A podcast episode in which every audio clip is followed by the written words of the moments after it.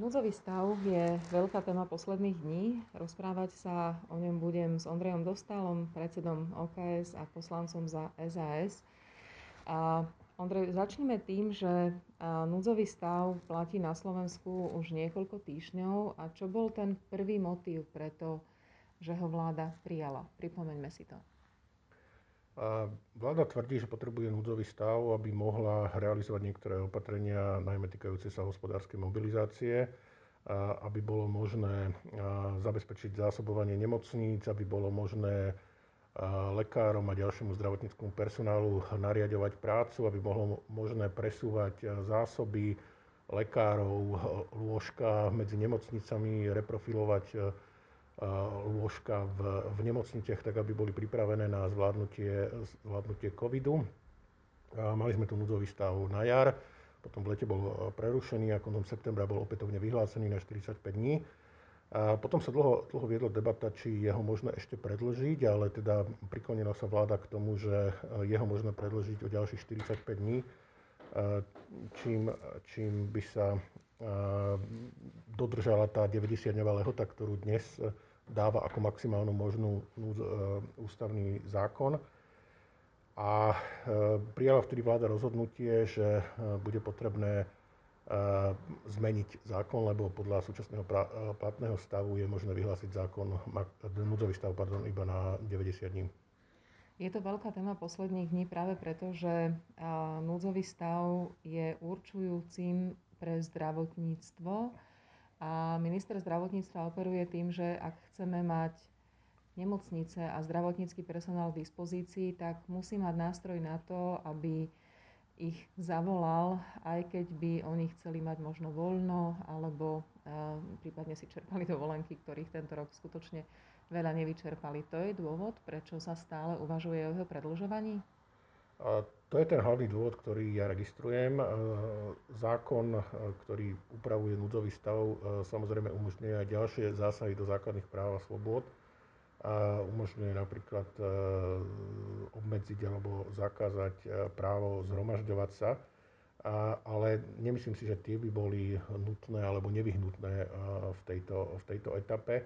Väčšina tých opatrení, ktoré sa realizujú, sa nerež, nerealizujú v režime núdzového stavu, ale v režime mimoriadnej situácie ako opatrenia Úradu verejného zdravotníctva a teda to nemá, nemá charakter opatrení Eh, opatrení podľa núdzového stavu. Dôležité je, že v núdzovom stave platia aj prísnejšie tresty. A to je tiež asi komplikácia, s ktorou síce rátame, ale je to taký ten nežiaducí efekt. A to už bolo upravené. Tie prísnejšie tresty platia iba v tom prípade, že trestný čin bol spáchaný v súvislosti s núdzovým stavom. Čiže musí tam byť preukázaná nejaká mhm. súvislosť s núdzovým stavom. Vy ste na tému núdzového stavu teraz strávili mnoho hodín na rokovaniach e, o tom, ako dlho, dokedy, čo a hlavne blížia sa sviatky. E, čiže čo bude v čase sviatkov, teda o nejaké dva týždne plus pre, kraj, pre krajinu platiť. Ako tie rokovania dopadli? Mm, Vláda, teda Ministerstvo spravodlivosti v spolupráci s podpredsedom vlády pre legislatívu pripravilo návrh novely ústavného zákona, ktorá má umožniť predlžovanie núdzového stavu, pretože sa ukázalo, že ten zákon, ktorý bol schválený ešte v roku 2002, nie je pripravený na, na situáciu, že pandémia bude trvať dlhšie ako 90 dní, čo evidentne sa stalo a že niektoré z tých opatrení bude potrebné uplatňovať aj po dobu dlhšiu ako 90 dní. A teraz vláda stála pred dilemou, či eh, vyhlási núdzový stav na novo, znova ďalších 90 dní a, a ako zareaguje ústavný súd, či ústavný súd povie, že je možné vyhlasovať núdzový stav aj na novo, alebo zrušiť také nové vyhlásenie núdzového stavu. A, ale vláda sa rozhodla, že pripraví novelu ústavného zákona, ktorou umožní na novo vyhlasovať e, núdzový stav.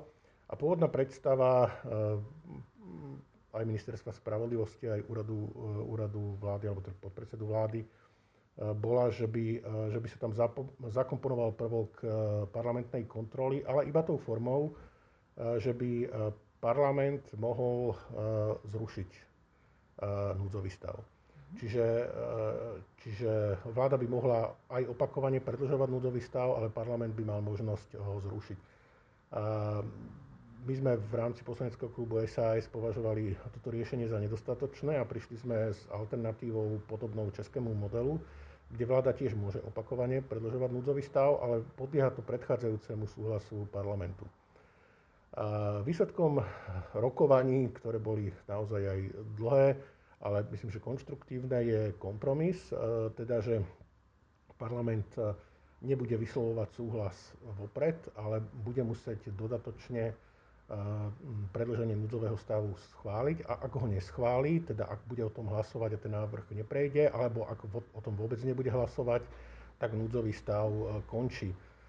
Je to teda menej prísna parlamentná kontrola ako v Českej republike, ale je to prísnejšie ako tá pôvodná predstava, ktorú mala vláda, alebo teda čas vlády, pretože predpokladá, že vláda bude musieť ten návrh na, na predlženie núdzového stavu odôvodňovať oveľa dôkladnejšie, mm-hmm. pretože mm, neudeje sa to iba za zavretými dverami na rokovaní vlády, ale mm, pôjde s ním vláda do parlamentu a bude poverený člen vlády musieť pred poslancami obhájiť, že naozaj je nevyhnutné predlžovať núdzový stav, aké opatrenia sa majú v rámci toho núdzového stavu realizovať, či tie opatrenia nie je možné realizovať aj mimo núdzového stavu, či povedzme lepším manažmentom nie je možné zabezpečiť tie ciele, ktoré sa deklaruje, že je potrebný núdzový stav a tak to bude, bude dookola.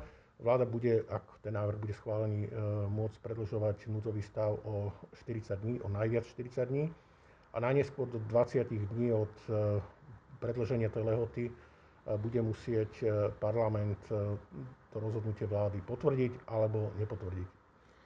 Tento moment vysvetľovania veľmi napomôže aj tomu, že verejnosť bude rozumieť potrebe, okolnostiam, časovým lehotám. Takže úplne super dohoda podľa mňa. Ja by som bol samozrejme radšej, keby sme išli na ten český model, ale uznal som protiargumenty, ktoré spočívajú v tom, že môže nastať teoreticky situácia, že väčšina parlamentu bude v karanténe a nebude, mhm. nebude parlament schopný vysloviť ten predchádzajúci súhlas, pretože ani, ani legislatívne, ani technicky nie je slovenský parlament pripravený rokovať povedzme vo výnimočných situáciách na diálku a niečo, niečo schváľovať eh, povedzme eh, nie rokovaním na mieste v parlamentnej sále, ale povedzme ako rokuje Európsky parlament, že o niektorých veciach dokážu poslanci hlasovať, hlasovať aj na diálku. Takéto niečo nie je možné zatiaľ v Slovenskej republike, ani právne, ani, ani technicky na to nie sme pripravení. A teda nechceli sme riskovať, že by mohla nastať situácia, že kvôli tomu, že bude parlament týždeň v karanténe, tak nebude možné predložiť núdzový stav, hoci tá situácia bude taká kritická, že si to, že si to bude vyžadovať, aby, aby niektoré z tých opatrení sa, sa realizovali. A ja myslím, že ak, ak pristupíme k tej parlamentnej kontrole, tak je, je veľká šanca, že, že tie návrhy budú lepšie zdôvodnené, budú, budú lepšie komunikované. Aj opoziční poslanci budú mať e, možnosť sa, sa predstaviteľov vlády e, pýtať, e, budú môcť, môcť polemizovať o tých, o tých primárnych opatreniach. Čiže bude to transparentnejšie, bude to nejaký taký prvok parlamentnej kontroly alebo nejaký prvok brzd a protiváh a verím, že, že ak bude čo i len trochu možné riešiť všetky tie potrebné veci mimo režimu núdzového stavu, tak tá parlamentná kontrola e, prispieje k tomu, že núdzový stav skončí e, skôr, ako keby sme mm, povedzme iba umožnili predlžovať núdzový stav bez, bez e, tej parlamentnej kontroly. Ďakujem za to, že ste boli náš emisár aj za tento rozhovor. Ďakujem, dovidenia.